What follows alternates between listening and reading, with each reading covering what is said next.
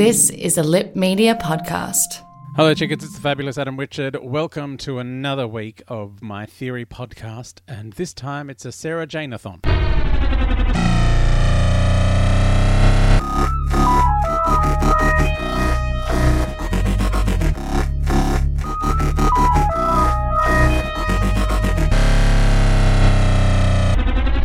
Hey, chickens. Fabulous Adam Richard and the Sarah Jane-a-thon. Not Janis Thorn. That was the next one. Hey, I'm Ryan Reynolds. At Mint Mobile, we like to do the opposite of what Big Wireless does. They charge you a lot, we charge you a little. So naturally, when they announced they'd be raising their prices due to inflation, we decided to deflate our prices due to not hating you. That's right. We're cutting the price of Mint Unlimited from $30 a month to just $15 a month. Give it a try at mintmobile.com slash switch. $45 upfront for three months plus taxes and fees. Promo for new customers for limited time. Unlimited more than 40 gigabytes per month. Slows. Full terms at mintmobile.com. Spring is my favorite time to start a new workout routine. With the weather warming up, it feels easier to get into the rhythm of things. Whether you have 20 minutes or an hour for a Pilates class or outdoor guided walk, Peloton has everything you need to help you get going. Get a head start on summer and try Peloton risk-free with Peloton Rentals at onepeloton.com slash bike slash rentals.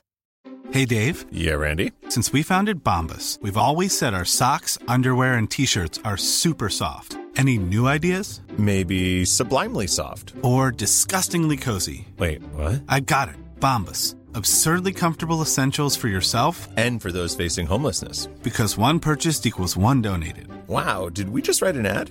Yes. Bombas. Big comfort for everyone. Go to bombas.com slash ACAST and use code ACAST for 20% off your first purchase. Uh, so I'm embarking on a Sarah Jane-a-thon.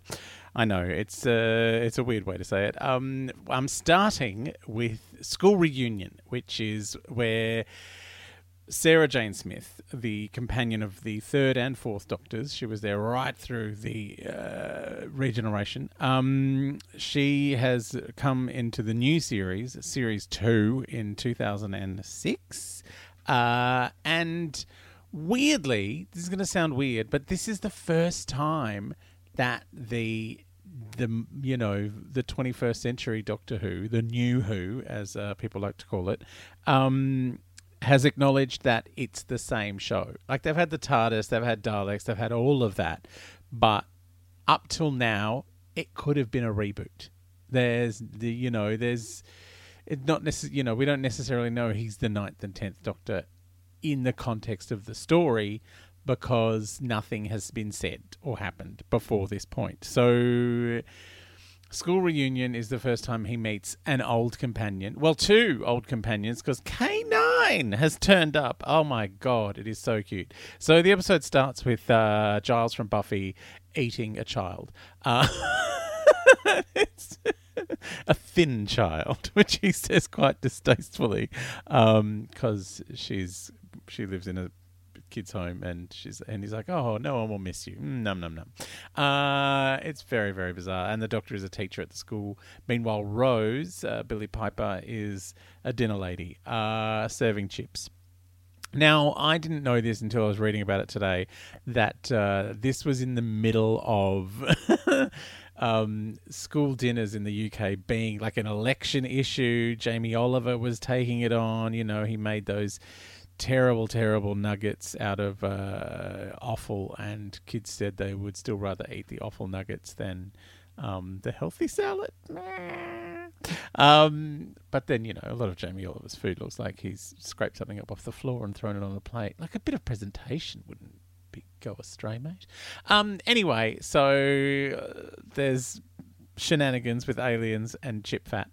Uh, alien chip fat. I know it is a plot to behold. Um, so the teachers all turn out to be weird shape changer things, uh, and Sarah Jane Smith, the Doctor's old companion, is investigating this. She meets the Doctor, who claims to be John Smith, the teacher, and she's like, "Oh, I knew someone who used to be John Smith." And then later on at night time, where they're all sneaking around the school, uh, where Rose says, "When I was a kid, I used to think the teachers slept at school." I used to think that too. We did once have a sleepover at school. Like we all had to take our sleeping bags and sleep in the school, which is weird because you know I lived like on the same street as the school. Like it was just it was down the road, um, in a big brutalist concrete block in Brunswick. Uh, it's not there anymore. Like it's houses now. Um, they tore it down in the nineties uh, when in Victoria, they sold all the schools, and now uh, there are thousands of children in Brunswick and nowhere to go to school. Anyway, that's not my problem. I don't live there anymore. Um, I live in Sydney. Why? Why? Why do you care about this? this state politics lesson from Australian uh, craziness. Um, not that anyone's going to school. Are they still going to school? I don't even know what's going on with school and coronavirus. It's very confusing. Anyway, you come here because you don't have to think about that, and I come here because I don't want to have to think about that. So let's ignore that. Um, so the doctor uh, and K9 have a look at the goo. It turns out it's the Krillitane's own secretions, which they get on them and it kills one of them. Like that is that is a plot point I do not understand. How can your own secretions kill you? Like how can your snot kill you? I mean, I guess you know my snot could kill you, um, but yeah, it's weird. Uh, unless you know, maybe. So here's my theory. Maybe when the secretions uh, are exposed to the chemicals in the air, it goes through a chemical change and then becomes toxic. So it's like if you sneezed on yourself, you'd be fine. But if you didn't wipe it off, you know, within the next few minutes, the air molecules would start to interact with the the boogers and kill you. Now I think that all of the krillitane oil comes from boogers, and I think these are the worst chips ever made. Um, anyway, I don't know where that came from. Uh, just trying to rationalize a very stupid plot point. Um, so the doctor meets up with Sarah Jane. There's a whole weird kind of subplot with uh, Sarah Jane and Rose being, you know, kind of nasty to one another because they're you know, Rose is with the Doctor now. Sarah Jane used to be with the Doctor, and they're thingy about it. And Mickey thinks it's hilarious. Uh, but then it turns around and they're both laughing at the Doctor, um, which is, you know, there's some cute moments in there, but it's, you know, as far as the plot of the story goes, it doesn't really add anything. Um, like I like, it's one of those things. It's like I would have liked it to just be all them in a room doing that uh, with a very meager plot. But there's so much other stuff going on. Like there's this weird paradigm that their kids are de- like you know they don't really develop the the other story, the main kind of MacGuffin story, basically. So whatever Giles from Buffy is doing.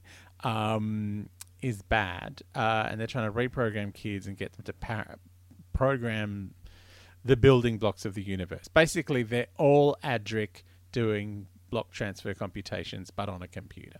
Um, that's kind of how I've rationalized it in my head. Uh, anyway, the school gets blown up at some point. K9 sacrifices himself. It's very sad, but it's all right. The doctor built another one. Um, but yeah, so the plot is very weird. But there's some great moments in the show. Like there's this beautiful moment with uh, Anthony Stewart Head uh, uh, and and David Tennant just kind of facing off against one another. And this is the first moment where it's like, oh, wow. Wouldn't it be cool if he was the master? Like, you know, it's it's kind of like David Tennant's Doctor hasn't, you know, I mean, it's only his for what fourth, fifth episode, so he hasn't really had many kind of enemies, but it's his first time facing off against someone who is not a trampoline because he had Cassandra in an episode. but you know, it's it's it's just a you know two really good actors just kind of facing each other down across a swimming pool of all things. Um, and apparently, some of the best stuff in this episode was you know come up with on the set on the day, and they just abandoned whole chunks of the plot. Um, I, guess because it didn't make sense. They're like, yeah, let's not film this bit. It's dumb. Um, that happens when you're making TV. Like you just go, yeah, let's not film this bit. It doesn't really do any. It doesn't say anything about the episode. Um, so uh, look, I I do love all the stuff with Sarah Jane in this episode, and I was so kind of nostalgic for this period of Doctor Who. Like, I'm, it feels um, a bazillion years ago. Like it, uh, uh, you know, but it feels like Doctor Who only came back last week. I know we've had 13 seasons over what fifteen years or more. Um, actually, nearly yeah, more, than fifteen years, sixteen years. Anyway, I, it's just been. It feels like last Thursday. Uh, that's possibly because I did breakfast radio for 10 years and I have no memories of an entire decade. And this was in the middle of that. So, my memories of watching this the first time are trying to watch the TARDISode on the internet. Like, they had these little online episodes that went for like a minute and a half or mate, sometimes even like 30 seconds or something. This one was about Mickey bashing away in his, uh, um, his rather peculiar internet cafe uh, and getting big Torchwood signs on his screen going, no, it can't go further. Um, and like, because it was 2006, the internet videos were not great. Like, you just, they were like a little tiny square. little grainy tiny square. You could watch you could watch them on your phone. Like they were kind of made for your phone but they were you know they took about four years to download 30 seconds. Uh, anyway um, uh, look i enjoyed it but i got become so nostalgic for this era of doctor who and it's been so long since i watched uh, a sarah jane adventure. Um, rather than starting with the pyramids of mars tomorrow i'm gonna watch the first episode of the Sarah Jane Adventures Invasion of the Bane. Um, so we're taking a detour uh, on the way to Pyramids of Mars. We will get there, but I just, I, I really want to spend some more time with Sarah Jane and see how she's going, see how she copes after this episode, because it feels like her life has been kind of stopped, which is weird because all the other times we've seen her up to now, she's been quite capable and fine. But, you know, maybe she just had a bit of a wobble as she headed off into menopause. Who knows?